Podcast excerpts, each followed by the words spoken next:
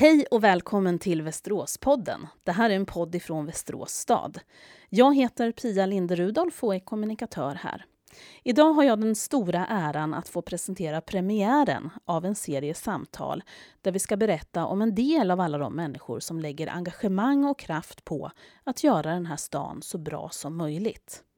I de samtal vi ser framför oss nu så handlar det om ledarskap. Det är ungefär 25 år sedan jag själv började på min första arbetsplats. Under åren har det blivit många arbetsplatser, många kollegor och många chefer. Jag kan inte säga att jag minns vad alla mina chefer sa och gjorde, men jag minns känslan de gav mig. Jag har haft chefer som har väckt min frustration och begränsat min arbetsglädje och andra som har fått min förmåga att växa och visioner att bli verklighet. Genom åren har jag förstått att ledarskapet är viktigt på många sätt, både för verksamheten och hur jag själv mår och agerar på arbetsplatsen. I Västerås stad finns det många ledare som genom sitt sätt att leda påverkar människor runt sig på olika sätt. Leo Tolstoj har uttryckt det här med ledarskap bra en gång. Ledaren är den våg som driver skeppet framåt, sa han. I Västeråspodden ska vi träffa ledare inom Västerås stad och vi ska försöka hitta hemligheterna bakom ett framgångsrikt ledarskap. Ett ledarskap som får människor och verksamheter att lyfta. Jag är inte ensam programledare i den här podden. Det är dags att hälsa på min kollega. Han sitter här innanför dörren till det här kontoret som jag har framför mig. Så jag tänker att vi knackar på så ska vi presentera honom också.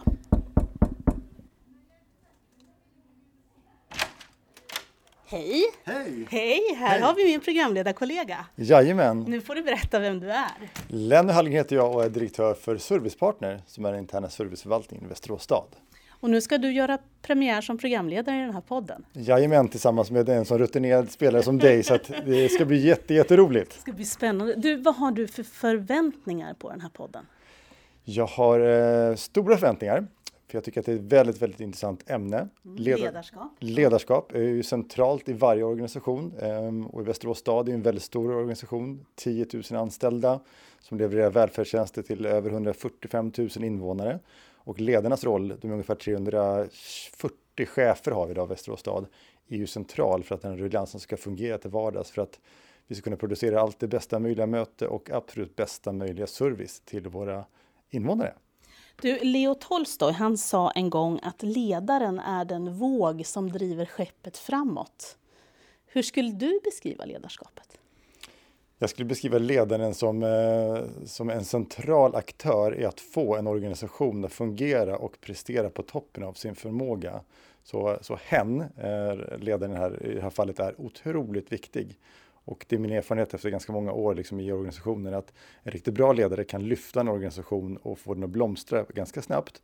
Medan en dålig ledare tyvärr kan få en organisation att fungera väldigt dåligt. Ehm, Så att här, vi vill ju att alla våra chefer och ledare ska fungera riktigt bra. Så därför är det här jätteintressant. Du, vi ska knalla bort till vår första gäst här. Ja, Ja, vad spännande! Ja, vi gör det. Så, mm. Du, innan vi kommer bort till den här eh, första gästen i podden så ska jag bara fråga, varför ska Västerås stad göra en sån här podd, tycker du? Om just ledarskap. Ja, men ledarskap är ju någonting som, eh, som behöver utvecklas. Eh, vartefter vår organisation får allt högre krav på sig från många aktörer så blir ledarnas roll allt mer komplex och utmanande. Eh, så därför tycker jag att eh, det här är helt rätt timing och tid att eh, fokusera på ledarskapet. Du, vad kan du berätta om vår första gäst? Hur skulle du beskriva honom, din han? Eh, jag skulle beskriva honom som en, eh, en utvecklingsfokuserad, resultatorienterad, empatisk person som är väldigt, väldigt klok.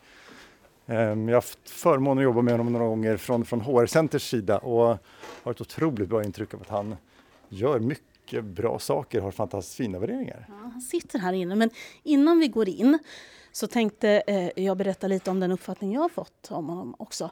Han är anhängare av cykelhjälmsfilosofin i sin ledarroll. Det är lite spännande tycker jag. Det är väldigt spännande, det måste vi berätta om, eller få höra mer om. Ja. Absolut. Han gillar musik. Eh, han har båt. Eh, han har bott utomlands. och i Sverige på många olika platser. Damp ner i Västerås när han gick i sjätte klass. Och nu sitter han här inne. Vad spännande. Ska vi gå in då? Tycker jag. Ja. Det har blivit dags att presentera den första gästen i Västerås-podden. Berätta, vem är du?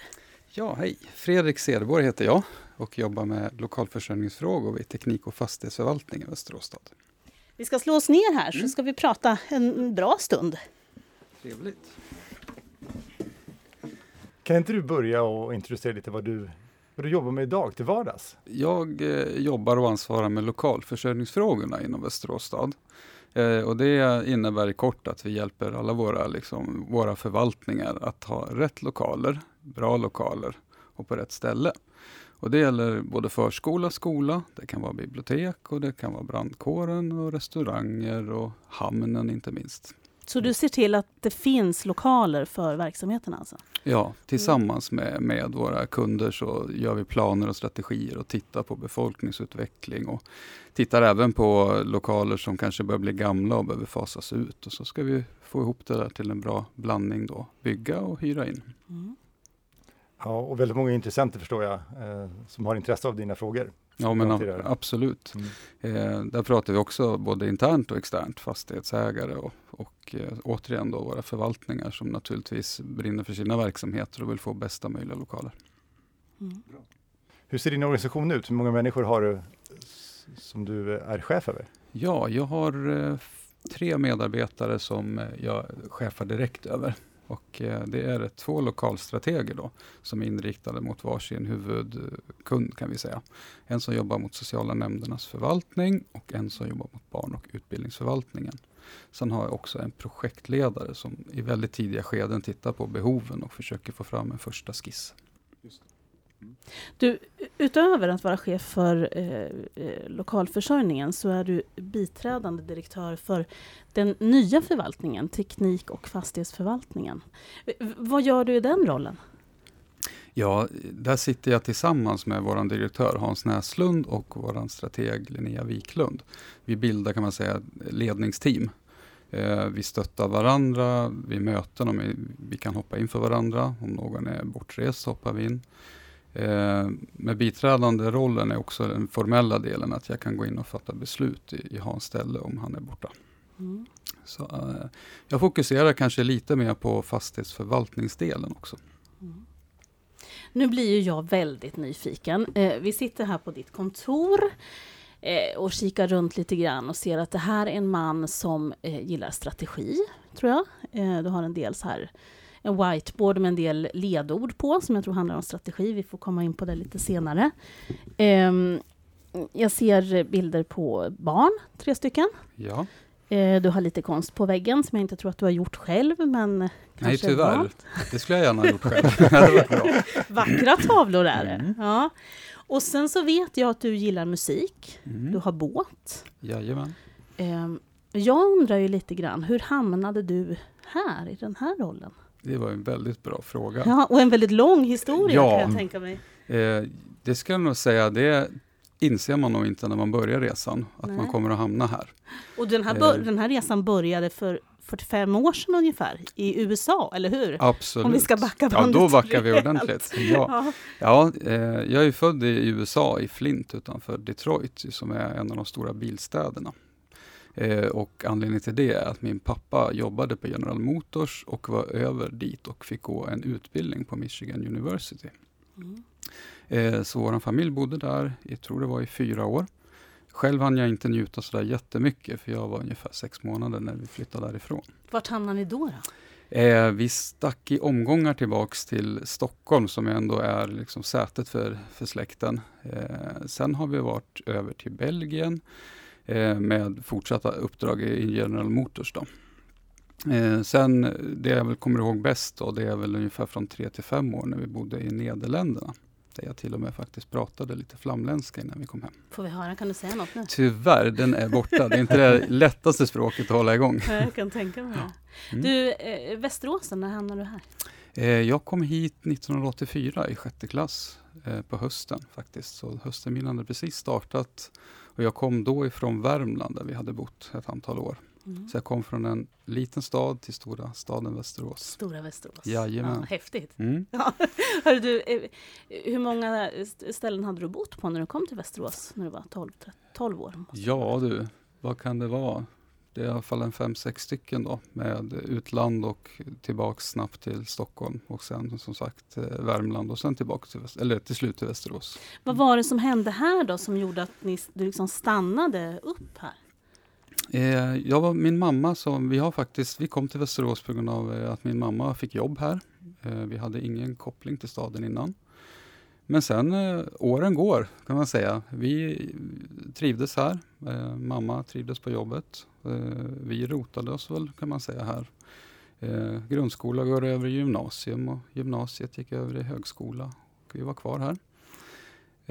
jag utbildade mig också mot energi också ett sånt här känt bananskal som jag inte nog hade koll på innan jag började. Var det ett bananskal eller hade du en önskan om att jobba med, med det redan som ung?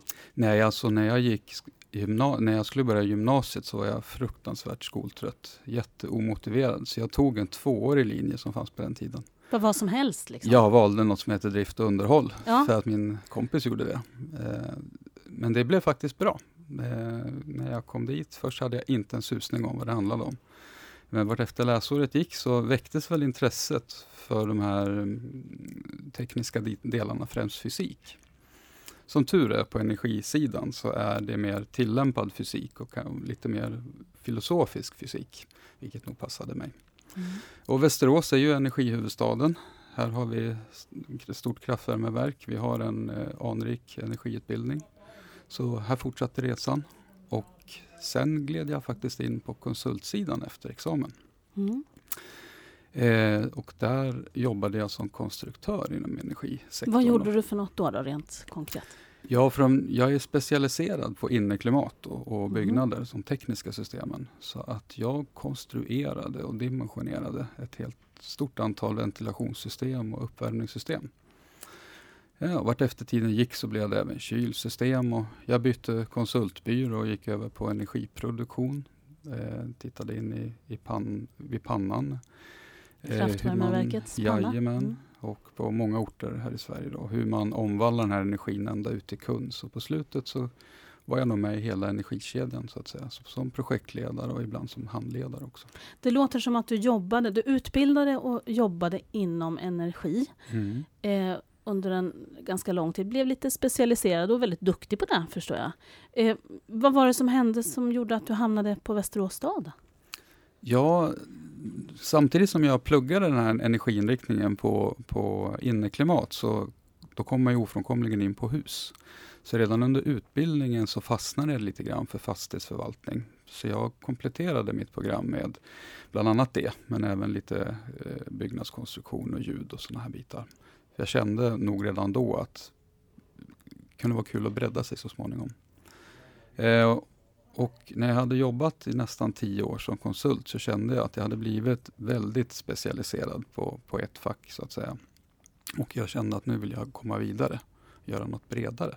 Mm. Eh, och då tipsade en kompis mig om en tjänst vid eh, dåvarande fastighetskontoret eh, som fastighetsförvaltare. Vilket år var det här? 2006 var det, februari 2006 som jag, eh, jag fick jobbet och kom hit. Jag var på intervju tror jag i slutet på 2005.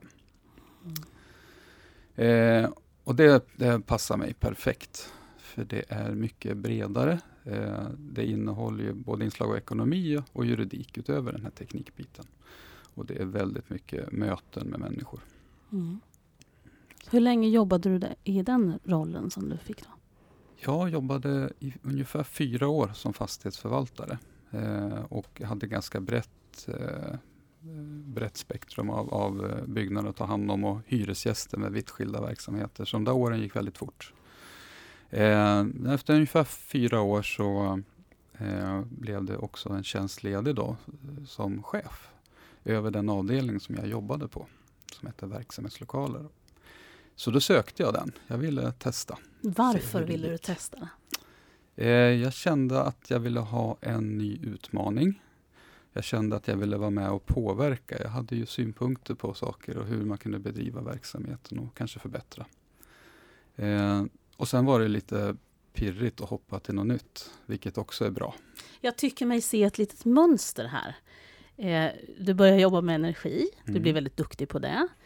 Du vill bredda dig, göra något nytt. Du börjar med eh, fastighetsförvaltning. Du vill bredda dig, göra något nytt. Mm.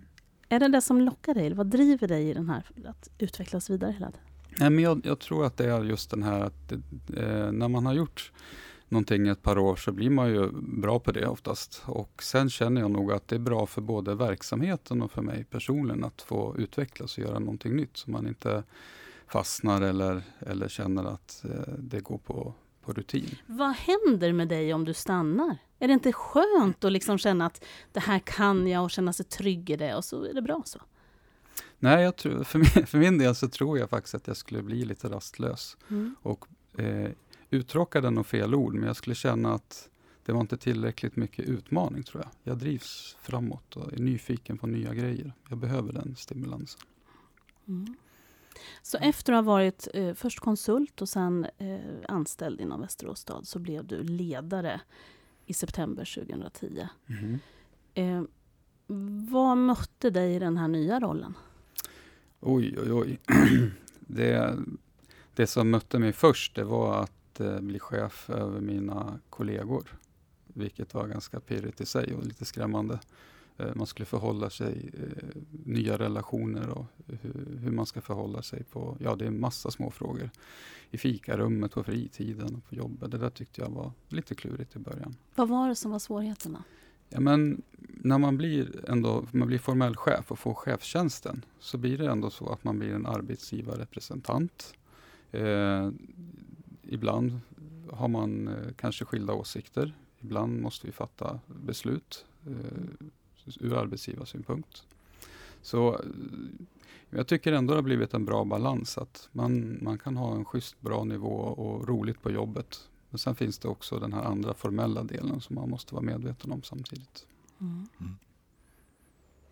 Eh, hur upplevde du den här nya rollen? Förutom det att du blev chef över dina kollegor. Ja, jag upptäckte, kan man säga någonting, nu förstod jag vad min chef hade gjort hela dagarna.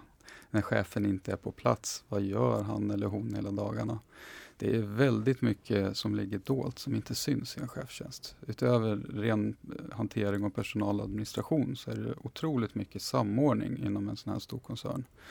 Eh, både samordning och information eh, och hur vi ska kunna jobba tillsammans i en sån här komplex organisation. Eh, I det ingår ju också kanske att utöver att titta till koncernen som helhet då, hur, hur passar vi in i det här och hur kan vi hjälpa till? Eller hur kan någonting göras så att vi kan jobba smidigare också? Mm. Så jag lägger väldigt mycket tid på det. Mm. Vad, och det här var ju ett väldigt intressant, det är ett klassiskt ledarskapsdilemma att gå från egen grupp liksom och bli, och bli Mm. chef. Vad har du för tips för, eh, för medarbetare idag som eventuellt tar klivet upp till, en- till en chefsroll tillsammans med sina gamla kollegor? Så? Ja, jag tror att det är bra att försöka avdramatisera det, vara öppen med liksom att jag är ny och jag kan ingenting om det här just nu. Att eh, inte få känna någon, någon press och säga prestige eller att man måste kunna allting från början. Eh, vi hade som ett exempel, vi hade arbetsplatsträffar Mm. och efter ett tag så såg jag hur, hur energinivån sjönk. Och då sa jag bara så här, det här känns ju inget bra, det här mötet känns tråkigt. Eh, Vad vill ni att vi ska göra? Sen fick vi till ett ganska bra, bra samtal om det. Mm. Så för mig är det liksom, var prestigelös, var öppen med eh, vad du kan och inte kan. Det behöver inte vara något, något farligt med det. Mm. Du, ehm, jag vet att du är anhängare av någonting som kallas, som du kallar för cykelhjälmsfilosofin. Berätta om det. Nej, men jag, jag tycker mycket, om man är som småbarnsförälder eller om man är chef på jobbet, det är mycket som man kan plocka de här världarna till varandra. Eh, och då tänker jag på det här med cykelhjälm. Alltså att om, jag, om jag vill att någon ska bära en cykelhjälm så blir det inte speciellt trovärdigt om jag inte gör det själv. Eh, och så tror jag det är på arbetsplatsen också. Mina barn kommer inte att använda cykelhjälm när de fyller 15 om inte jag har gjort det under hela deras uppväxt. Eh, lite så är det på jobbet. Ska jag ställa krav till exempel på att jobba hårdare i perioder för att nå ett mål eller vid bokslut eller annat så måste jag ju göra det själv också. kan inte ställa krav på mina medarbetare som jag inte kan uppfylla själv. Så det har jag döpt till cykelhjälmsfilosofin för att det är så enkelt och kopplat till just det. Mm. Då har vi cykelhjälmsfilosofin. Mm. Eh, du pratar om att vara prestige, prestigelös. Eh, vad har du mer för nycklar till ett bra ledarskap? Ja, det är en bra fråga. Jag tror eh, man ska vara öppen med sina förbättringsområden också mot, kolleg- mot sina medarbetare och kollegor. Eh, jag är väl medveten om att jag är med min leverans och målfokus så finns det naturligtvis ett område där jag kanske eh, inte alltid är fullt på tå när det gäller det sociala. Det här småpratet vid fikat som ju, jag vet är viktigt men som så lätt försvinner när jag har mycket att göra. Mm. Eh, också haft en öppen dialog med kollegor om, och medarbetare. Och det där tycker jag har vänts till någonting ganska roligt för ibland får jag då en hint om att nu är det nog dags för ostbågar eller nu skulle det vara schysst med en fika. Så har liksom mina medarbetare mm. tacklat det där. För det, det, är inte så att jag inte, inte tycker att det är viktigt eller bra. Det är bara det att det försvinner så otroligt lätt när jag tycker det är så kul att vi ska leverera mm. någonting bra för mm. staden eller för kunden. Mm. Så eh, öppenhet med det. Sen har jag även haft som en röd tråd att rekrytera lite olikheter. Mm. Och det, det, är intressant, det vet jag att ni har arbetat tillsammans ja. en del som, som ledare inom mm. staden med mm. att faktiskt skapa o, olikheter i arbetsgruppen. Mm. Berätta om det här. Ja, det var väldigt, väldigt kul. Det var när jag var på HR-center, eh, relativt ny i stan, som, eh, som Fredrik eh, hade väldigt mycket rekryteringar på vårt HR-center och var väldigt intresserad av att genomföra personlighetstester på alla han rekryterade och sitt team. Eh, och tog hjälp av, av, mig och mina kollegor då och, eh, för att hitta olikheter och hitta olika personligheter som kompletterade teamen. Mm. Um, otroligt intressant och det finns ju massa olika tester här man kan göra för att se. Mm. Och, Fredrik letar ju strukturerat efter olikheter, vilket också forskning visar att, att team som har olika personligheter, olika mångfald, presterar helt enkelt bättre än homogena team. Eh, så han var, han var tidigt ute med Västerås stad-mått ska jag säga i det här. Så. Och Delene, när du då arbetade med, med HR, med personalrekryteringar, mötte du det här ofta från andra chefer än Fredrik också? Att man faktiskt tittade på olika personlighetstyper? Eller var det specifikt för just Nej, Fredrik? Var väldigt tidig och stack ut ska jag säga i det sammanhanget. Det här var runt 2010-2011 och det var en av de få som vi hade. Så vi pratade ganska mycket om honom på HR Center, att det här var ju en, en sån föregångsmannaskap, ska vi säga, att, att titta på de här delarna som vi från HR då vet bygger framgångsrika team. Så att, eh, det har etsat sig fast i mitt huvud. Så, eh, som du var väldigt, en snackis på HR-center bland ja. personalrekrytering. Alltså varför då ditt intresse för att skapa olika eh, olika människor i, i, i, personalgruppen? Vad kom det här av? Nej, men det, det kommer sig nog av att eh, jag, jag, såg liksom, jag, om jag tar mig själv, så kan jag säga att jag är ganska bra på att improvisera. Jag tycker det är ganska tråkigt att planera allt för långt i förväg. Jag tror jag, från en vardagssituation en gång när vi satt och åt lunch och någon frågade mig vad jag vill ha till middag, då bryter jag ihop nästan, för jag är liksom inte där riktigt. Eh, likväl som det finns de som tycker om att planera och kanske då har lite svårare för den här improvisationsbiten. Mm. Och då känns det ganska naturligt att alla de här måste finnas. Det går inte att driva lokalförsörjning genom att improvisera bara, till exempel. Eh, det går inte heller att driva den genom att bara planera, för är det någonting vi vet så är det att planeringen kommer att eh, bli fel efter ett tag. Det är så väldigt många faktorer in data. Eh, sen hade jag nog eget, eget intresse liksom i det här med, med eh, personlighetstyper och, och vad som driver oss. Och, eh, vad, vem jag själv var, vilken förlur. Så självinsikt och självkännedom är, är bra. Mm. Det kan också, tycker jag, vara bra att ha att minska liksom på friktion och meningsskiljaktigheter sådana som på sikt kan leda till konflikt. Mm. Men det här är verkligen lättare sagt än gjort, tycker jag. För det, efter ett tag så går man tillbaks till gamla vanor eh, gäller att hålla igång den där tanken kring olikheter och att olikheterna är bra. Och hur gör man då när man ska rekrytera för att faktiskt det handlar ju om att man då ska anställa de som är olika en själv. Mm. Det är lättare att förstå en människa som är, som är lik sig själv. Fast det är ju lite mer roligt att träffa någon som inte är lik en själv. Man ja. lär sig ju massa på det. Mm. Eh, sen är visst naturligtvis, ibland kan man, ju, kan man ju tycka att ens eget sätt är det bästa sättet. Absolut, men eh, jag tycker man vinner otroligt mycket på det. Och eh, vid rekryteringar har jag fortsatt att titta på, i och med att det här är ett ganska litet team, om vi är mm. fyra stycken, då är det otroligt viktigt att inte alla, alla tänker som mig. Kan du ge exempel på där det här faktiskt har gett positiva effekter i arbetsgruppen? Eh, ja, det tycker jag. Eh, konkreta exempel, det, kan, det all mest konkreta exemplet det var när jag fortfarande var chef för, för fastighetsförvaltarna. Och det var i en grupp där man jobbade med en gränsdragningslista, det vill säga krysset ska hamna på rätt ställe, vem ansvarar för vad. Mm. Eh, och de som satt i det där, de gjorde ett otroligt jobb. Superdetaljerat, jättebra, men vi blev aldrig riktigt klara. Eh, och då hade vi precis gjort de här eh, utbildningen med, med Lenny. Då. Och eh, jag noterade då att det satt tre pers personer som var ganska lika i den här gruppen. Så jag kastade in en kille som var precis tvärtom. Vad hände då? Han kom tillbaks och var lite moloken första gången. Eh, han tyckte att han inte fick vara med, liksom kände sig lite utanför. Vi diskuterade det här och sen hoppade han tillbaks och, och eh, vips så kom det där arbetet fram han införde liksom lite good enough-stämpel på den här. Och med good enough menar inte jag slarvigt utan tillräckligt bra för att vi ska kunna gå vidare. För det här att slipa och förfina, det kan man göra sen, när det liksom redan är verkstad. Eh, och det de andra helt enkelt gjorde, det var att de, deras liksom drivkraft, det var att få till den perfekta gränsdragningslistan. Vilket jag tycker är liksom en kanoninställning, det är jättebra. Men man behöver balansera det där med den som vill liksom få en punkt att komma vidare. I den situationen, eh, när man eh, samlar människor, olika människor mm. i en mm. arbetsgrupp, så kan det bli en viss friktion också.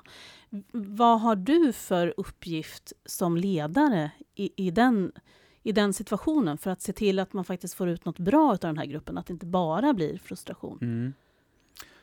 Ja, jag, jag, tycker, om man ska börja på det riktigt övergripande planet, så tycker jag att en organisation, vi behöver mogna rent generellt i den här, vad ska jag säga, som är kanske typiskt för, för svensk klimat, liksom den här konflikträdslan. Mm. Jag kan nästan tycka att konflikten blir värre för att man har varit konflikträdd i början och inte tagit i det här när det, liksom, när det startar med det här lilla, lilla irritationsmomentet, någon som kommer för sent eller något papper som inte är rätt ifyllt och så vidare. Så byggs det där upp. Eh, trattar vi ner det där sen så, ja det, det är nog det, tillhör det här lite klurigare jobbet att, att sitta enskilt med medarbetare som, som har synpunkter på varandra. Försöka vända och vrida och få, få liksom den här helhetsbilden. Locka fram kanske lite förståelse för den andra sidan. Mm. Men det är, det är ett pågående arbete, det är aldrig avslutat. Mm. Det här är väldigt spännande tycker jag, mm. för det handlar ju också om olikheter mellan människor. Det här med att komma lite för sent. Mm. För en person kan det vara så ah, det var väl ingenting. Och för någon annan i gruppen så kan det vara en jättestor grej. Som faktiskt handlar om att visa respekt och mm. där man tolkar en sak större än vad den som faktiskt gör det jag har förstått själv. Mm. Mm. Mm. Du, eh, på din tavla står det lite intressanta saker som jag tänkte du skulle få berätta om. Um, det övergripande målet, ja. vad är det för någonting? Eh, det övergripande målet, det skrev jag när vi höll på med, vi håller på med ett av våra faktiskt största projekt eh, vid Teknik och fastighetsförvaltningen, i alla fall på förvaltningssidan. Och det är eh, av, eh, avyttringen av Wenströmska skolan, som ju är eh, en riktigt, riktigt stor eh, gymnasiebyggnad på 35 000 kvadratmeter ungefär. Eh, det kom ett beslut i kommunstyrelsen eh, med ett antal följduppdrag, då, både till barn och utbildningsförvaltningen och även till dåvarande fastighetskontoret. Eh, vartefter det här projektet rullar på och det blir mer och mer eh, eh ska jag säga, verkligt så har vi människor en tendens att gå ner och bli väldigt lösningsfokuserade. Och då kommer vi väldigt långt ner i tratten. Vi börjar titta kanske på enskilda eh, korridorer eller rum. Vi börjar titta på en verksamhets eh, upp eller nedsidor och inte alla som är inblandade i den här enorma flytten. Eh, och då kände jag att vi måste backa och vad jag tyckte var det övergripande målet och det är faktiskt att Wenströmska skolan ska tömmas. Man måste gå tillbaks dit ibland och tänka, var, varför gör vi det här? När vi, när vi liksom sitter och eh, kanske har fastnat ibland i projekt. Eh, det kan gälla andra, det behöver inte bara vara stora projekt heller, utan ibland stanna upp och känna så här, varför gör vi det här och vad var bakgrunden? Och i det ligger det, tycker jag, oftast ett koncernperspektiv. Och det här med koncernperspektiv, det eh, låter ju jättebra. Jag tycker att det är jättebra. Men ibland så försvinner den och det är då vi måste tillbaks till det övergripande målet som jag ser det. Mm. Mm. På din whiteboard här så står det flera sådana här ledord eller vad man ska kalla det. Vi har en till. Nu. Parallellslalom? Ja, den är inte så gammal. Eh, eh, den kom nu när vi har eh, ökat tryck på, på produktion. Och det är ju främst stadens mål om ökad bostadsproduktion. 4 000 eh, bostäder under en mandatperiod. Eh, det där leder ju för våran del liksom till att det behövs kommunal service.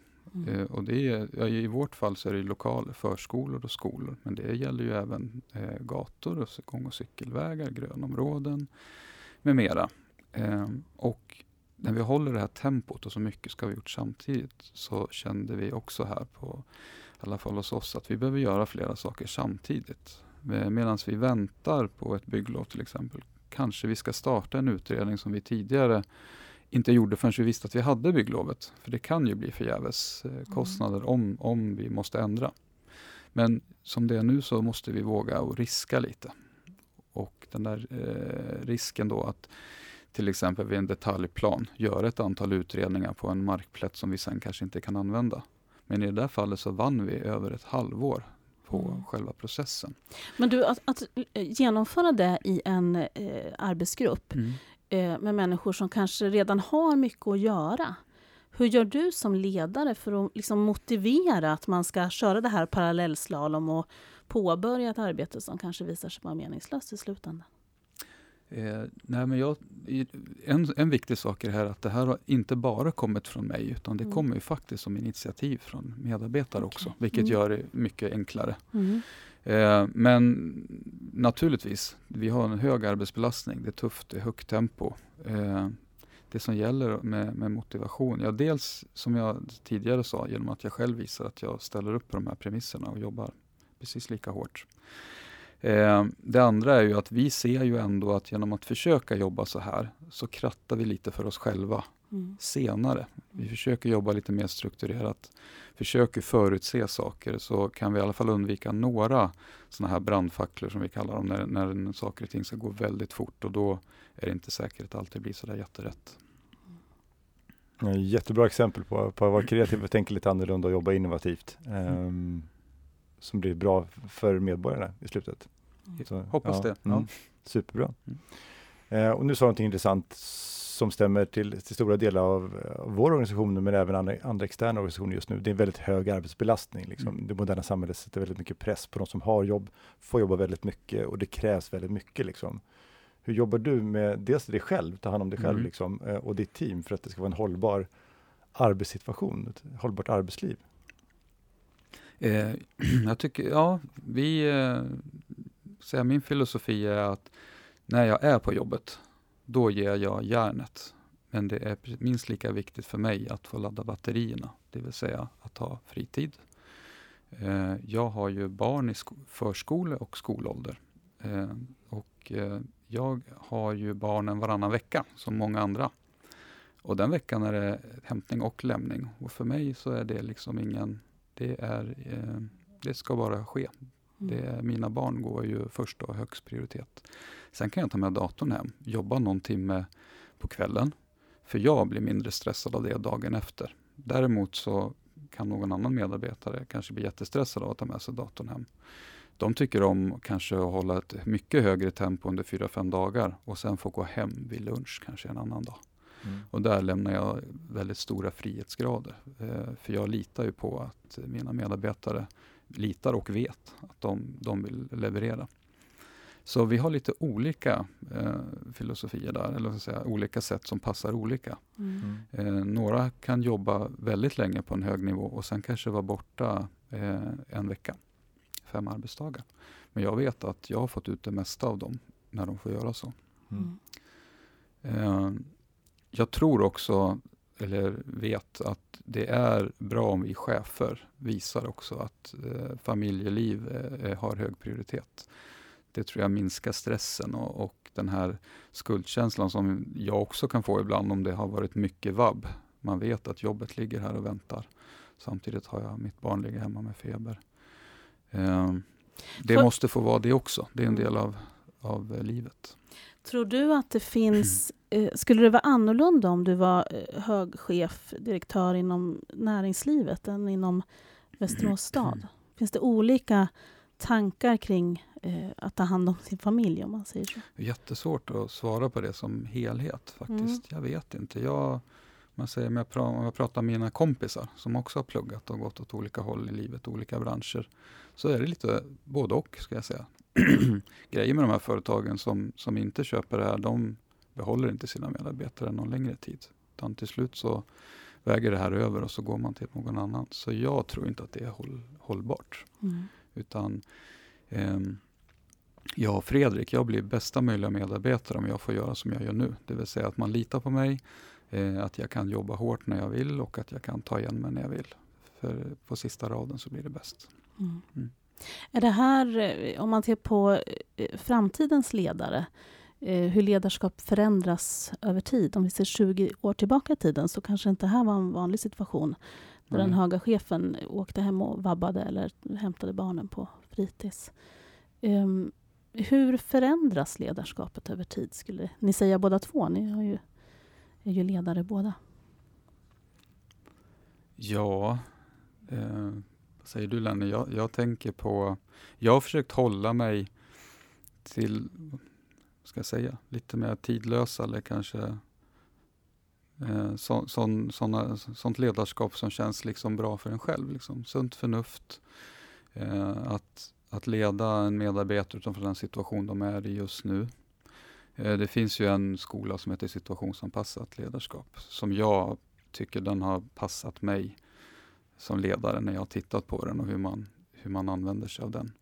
Hur du kan ha eh, en medarbetare som i princip är självgående och antagligen mycket bättre än dig själv på just den här arbetsuppgiften. Som i, i en annan situation då, för det är väldigt lätt att ge en sån här duktig medarbetare andra arbetsuppgifter. Då gäller det bara att komma ihåg att där kanske personen är nybörjare. Mm. Eh, och då måste man gå tillbaks till att vara mer kanske styrande och stöttande när man tidigare var coachande. Den försöker jag ha med mig mm. eh, som någon slags röd tråd. För tittar vi på ledarskap så kommer det nya råd och rön och böcker och eh, trender hela tiden. Så är det. Väldigt absolut. trendkänslig bransch. Mm. mm. Tycker jag. Ja, så är det. Ja, det kommer ut otroligt mycket litteratur och forskning kring ämnet så att det är ju verkligen eh, en storsäljare får man säga så. Mm. Ska man titta lite som jag ser det så eh, tillbaka på psyket så går det definitivt mot där styrning och kontroll liksom och eh, verkligen så här in, inrutat. Um, där, där chefen skulle peka med hela handen så liksom mm. har slagit en pendel idag där vi har ett mer liksom där medarbetarna värdesätter ett humanistiskt ledarskap, en empatisk ledare som kan vara närvarande, kan vara sig själv, precis som du säger, prestigelös i sin förhållning. Mm. Uh, ge ett högt förtroende till sina anställda och ha ett högt förtroende själv också från sin chef, om det är en politiker eller om det är en, en, en, en högre chef. Så. Vad tror ni vinsten är då? Att gå från det här detaljstyra, auktoritet till det mer empatiska? Jag tycker man får ju ut mycket mer av medarbetarna vill och de kan. Eh, och eh, jag tror jag känner en människa att man, man, man får jobba och skapa själv inom givna ramar. För även inom dagens ledarskap så har vi naturligtvis vi har budgetramar och vi har mm. styrkort och sådana här bitar. Men inom det så, så tror jag liksom att eh, alla vill, vill, vill känna att de skapar någonting och att de är delaktiga själva.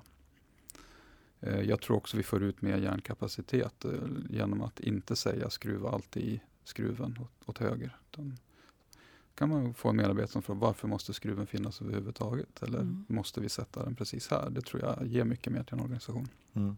Tänka utanför boxen. Ja. Mm. Ja, och motivationsforskning visar tydligt det, det du säger nu, liksom, att, mm. Eh, att medarbetare som får eh, ett högt eget ansvar tar större ansvar och, och blir därmed mer motiverade och, och, stannar också kvar längre i organisationer. Så för mig är det en given del att gå. Ja, och sen måste alla de här eh, strukturerna finnas. Det finns det ju plats i varje organisation, mm. oavsett om det är offentliga eller näringslivet. Liksom. Mm. Mm. Och, och, dagens medarbetare vill ju liksom ha ett mål. Du, du pratar om det övergripande målet ett mål kanske, kanske också, och why som man säger startar med varför gör vi det här? Sen vill man försöka lösa det vartefter delen Mm. Så ett högpresterande team som, som Fredrik har, har tankar om är, liksom är ju väldigt modernt och väldigt, väldigt aktuellt och bra, man säger, både för medarbetarna och för kunderna till verksamheten. Mm. Västerås stad är ju en organisation som styrs politiskt. Eh, hur påverkar det ledarskapet? Att man faktiskt kan stå inför nya, eh, nya förutsättningar var fjärde år? Ja, jag, jag tror liksom att det kan lika gärna ske i, i det privata näringslivet. Du kan ju få en ny ägare. Du mm. kan gå, säga att du går ifrån att ha svenskt huvudskap till tyskt eller kanadensiskt huvudskap. Där tror jag vi får, där får du en stor förändring i, i både styrning och, och ledning och, och mål. Eh, hos oss är det ju val vart fjärde år och då kan ju så att säga, inriktningen förändras. Men det, det tycker jag man får vara medveten om. Och, och jag tycker ju att det är ett fint uppdrag att jobba eh, åt demokrati så att säga. Här har ju faktiskt vi tillsammans valt vilken konstellation vi ska ha. Och då är det den inriktningen som gäller. Och det, det tycker jag, det är bara att köra. Mm. Sen kan eh, man som tjänsteman ibland lägga fram kanske förslag som må vara sakkunnigt korrekt, men, men eh, det finns en annan politisk vilja. Och visst, ibland så kan man, kan man känna att jag skulle vilja ha gjort någonting annat, men det, det, det tillhör liksom livet att man får inte alltid som man vill. Mm. Trist nog. ja. Du, på tavlan så finns det förutom det övergripande målet som är ett ledord och parallellslalom som är ett annat, så finns det lite hundar. Ja, ja vad är det för någonting? Nej, men jag hade en period när jag, jag ville liksom förmedla just med de här ökade kraven och att vi behövde höja takten.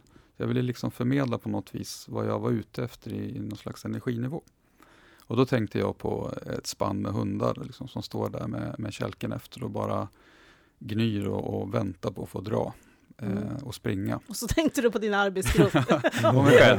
ja, nej, men jag, jag, tänkte precis, jag tänkte på just den där, för jag tror det, det man ser på hundarna där samtidigt, det är faktiskt glädje över att de ska få göra det här. Inte, inte bara att det går snabbt och är tufft, utan de, de verkligen älskar det där. Eh, så den där, den där energinivån, det där drivet, för vi, vi jobbar ju ändå pro, projektorienterat och projekten eh, behöver komma i mål. Eh, sen har vi utmaningar i, här, i bygg och fastighetssektorn i form av att det är en, en sektor som ska gå lite långsamt. Detaljplaner och bygglov, det är en demokratiprocess. Eh, det gäller att ha tänkt på väldigt mycket ordentligt för det kan bli jättefel eh, i slutändan när man bygger till exempel buller, mm. eh, utemiljö och andra bitar. Eh, så jag kände då eh, att det där var någonting och när jag började titta lite så hittade jag att det fanns lite olika hundar i det där spannet. Det fanns en, en ledarhund, det fanns spannhund och sen fanns det något som hette singelhund. Eh, och där, det, vi är tillbaka till det här med de här olikheterna i en grupp. Vi hade leda, ledarhunden här som, som eh, ska styra det här spannet åt rätt håll. Vi har spannhundarna som bara vill eh, köra eh, och tycker det är superkul. De vet vad de ska göra. Och sen har vi singelhunden som tänker lite för sig själv, kanske är lite egensinnig. Så jag tyckte det där var en bra liksom, illustration, så det inte bara blir teori och att jag ska skriva det där som någon slags text om hur jag vill ha, utan jag ville förmedla en bild istället. Vi liksom illustrerar ledare och du är en fantastiskt bra ledare här på många sätt och vis. Om, eh, om du skulle beskriva din bild av en drömledare då? Hur skulle hen vara? Vilka egenskaper tycker du är viktiga? Liksom? Oj. Ja, det är en bra fråga. Eh, Ja, men jag, en sak som jag, tycker, som, som jag tycker ska följa med, det är den här prestigelösheten en ledare som är prestigelös tycker jag når så otroligt mycket längre. Kan bjuda på sig själv utan att för den skull finns något tvivel om att eh, man leder så att säga. Eh, jag tror att det är bra att ha viss kunskap om verksamheten. Inte specialistkunskap i alla delar, men man bör vara insatt i verksamheten. Eh, lite, ja, energi och driv. Det tror jag mm. kan vara viktigt. Glädje, energidriv och glädje över att vara på den här platsen och göra det här jobbet. Mm. För det tror jag smittar av sig, det här symbolvärdet, att det smittar av sig hela organisationen om man ser en, en leende chef med raska steg och som liksom tycker jäklar vad kul vi har. Mm. Det tror jag är bra. Mm. Du har varit ledare nu i snart sju år. Mm. Eh, vad har du lärt dig om människor under de här åren? Oj. eh, nej, men jag har, det jag tror jag har lärt mig det är att det, det är otroligt eh, komplext. Jag tror aldrig någon ledare eller chef blir fullärd. Liksom. Det kommer alltid dyka upp nya situationer. Eh, jag känner att om jag från början tyckte om att det skulle vara kul med verksamhetsutveckling, påverka organisation, så har det där det har svängt över till att det är väldigt kul att coacha liksom, och, och leda och få, få med sig medarbetare. Så, så den biten eh. Vad är det som är så roligt med det? Ja, men det är ju att, att se resultatet av deras arbete och få, få ge dem cred att det är de som har gjort det här, inte jag. Mm. Eh, Jag har varit här och hjälpt till, krattat kanske, eh, stöttat, coachat. Men det, det är deras kompetens och det är deras arbetsinsats och det är den som ska lyftas fram också. Det är de som har gjort det. Underbart. Mm. Vet ni vårt kommunala bolag Mimer, vet du vad de har som en, en av sina deviser? Nej? Gläns genom andra. Mm. Vilket är precis det du sa nu, att de vill att sina medarbetare ska få möjlighet att glänsa och stå på scenen och cheferna ska ha en lite mer undanhållen roll. Så att det beskrev du på ett otroligt bra sätt just nu tycker jag. Mm. Mm. Och med det så tänker jag att det börjar bli dags att avsluta Västeråspodden för den här gången. Mm. Vi kommer tillbaka igen. Och Fredrik, vad ska du göra nu då? Är det putsning på båten som gäller? Eh, ja, så småningom. Ja. Det är kapelltvätt och Jaha. eh, lite sånt här. Det börjar bli lite ont om tid nu för att Ja. f- få i båten klar. Eh, Varför då? Har du bråttom till något? Eller? Ja, precis. Nej, jag skulle nog ha börjat för ett tag sedan med det här. okej. Eh, det har varit så kallt och snöigt som ni alla har noterat, så det Ja. har fått vänta. Ja, Men nu, nu är det dags. nu börjar det bli dags. Mm, Vart ger du iväg sen då när solen börjar skina? Och... Ehm, Jag ger mig ut mycket i Mälaren faktiskt. Eh, När jag skaffade båten så tänkte jag att nu ska jag ut ganska mycket i Stockholms skärgård. Men när man åker ut en bit Mälaren så upptäcker man vilken pärla vi bor vid. Så det blir eh, en del runt eh, Ridön, ut, sen fortsatt ut mot eh, Strängnäs och Mariefred och Södertälje tror jag. Mm. Mm. Så ser man en båt eh, som det låter en del musik runt, då kan det vara Fredrik Cederborg som är ute. Och... Ja, Vad är, jag vet att du har lagt flöjten på hyllan numera, så Mm. du spelar inte så mycket själv. nej. Va, vad där. låter det för musik runt båten idag då? Ja, det är lite speciell musik tror jag. Många kallar den för oljud. Det är ganska in, Dunka, ex- dunka. experimentmusik skulle jag vilja säga. Jaha. Både elektronisk och lite hårdare metall. Ja. Spännande. Mm. Även om barnen är med. Ja, De får stå ut. ja, Ja. Vi, vi jämkar lite. Ja, Det blir annat också. på tal om empatiskt ledarskap. Ja. Men sen är de börjar ju gilla det också. Ja, precis. Indoktrinering att- kallas det. Ja. Mm. Stort tack Fredrik Ja, Cederborg för att du var med i. Västeråspodden. Mm. Ja. Jag heter Pia Lind Rudolf och vid min sida har vi haft Lenny Hallgren. Hej på er!